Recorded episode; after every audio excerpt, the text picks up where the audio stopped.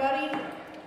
How's it going tonight? Yeah! This is so cool. This is really rad. Thank you all for coming out. We really appreciate this show. Like Ian said, please respect the property uh, and respect each other. Respect each other. We are Slutzville. We are from Nevada County.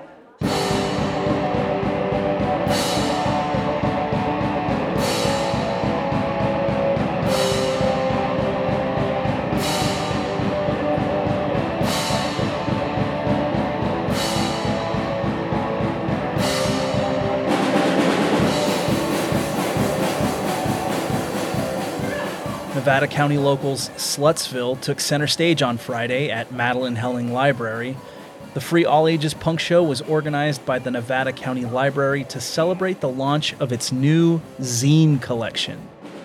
Long a staple of D I Y culture, zines are non-commercial, handmade, and self-published booklets that cover a wide variety of topics, themes, and viewpoints that are often ignored by mainstream publications. So a zine is basically just a self-published magazine on whatever subject you want. I mean, the whole point of zines is anybody can make one. So you take an eight and a half by eleven piece of paper, maybe three or four of them, you fold them in half, you write whatever you want to write about, you know, give it a title on the cover, write your ideas, your inspirations, your dreams on the inside, and that's a zine.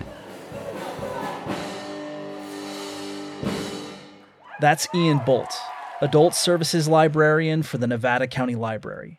I talked to him right before the show. Tell me about how zines are related to the larger punk subculture. Sure, yeah, uh, absolutely. I mean, I think that punks have been using zines to communicate like different ideologies within punk culture since like the late nineteen seventies when punk started. Um, bands started distributing zines inside of their albums, uh, especially in England. So you'd get a record, and then instead of just an insert with lyrics, you'd have this folded piece of paper which had a, a band's entire, their political thoughts or just their their poetry. Um, so yeah, it was really a way for punks to be able to, beyond just music, communicate broader Uh, ideas to one another. And I think that tradition still survives. So it's very connected to the punk subculture, but it's not just punk, is it? No, it's not just punk at all. I mean, it's anybody. It's anyone who has a th- an ideology that they want to express. Like, for example, somebody who puts out their own chapbook of poems. Like, that's a zine, you know, you're putting your poetry out, you're folding an eight and a half by eleven piece of paper, and, you know, because you want people to read your work. And it's not exclusively political either. No, absolutely not. You know, we've got zines here on how to grow houseplants, you know, zines here on like how to grow a palm tree or how to attract birds or yeah, like a beginner's guide to tree watching. I think zines are just a way for people to express themselves, and however people choose to do that is completely up to them. Um, but as a library, we're just here to support people sharing ideas, and it doesn't have anything to do with politics. We just want people to continue sharing ideas with one another because that's how we grow as a society. Tell me how the zine library works. Is it bring one, take one, check out? How does it work? You can borrow up to three zines at a time. You don't need to check them out. You just take them with you. When you take them with you, you should also take a zine passport with you. It is a square card that has a space for ten stamps on the back of it.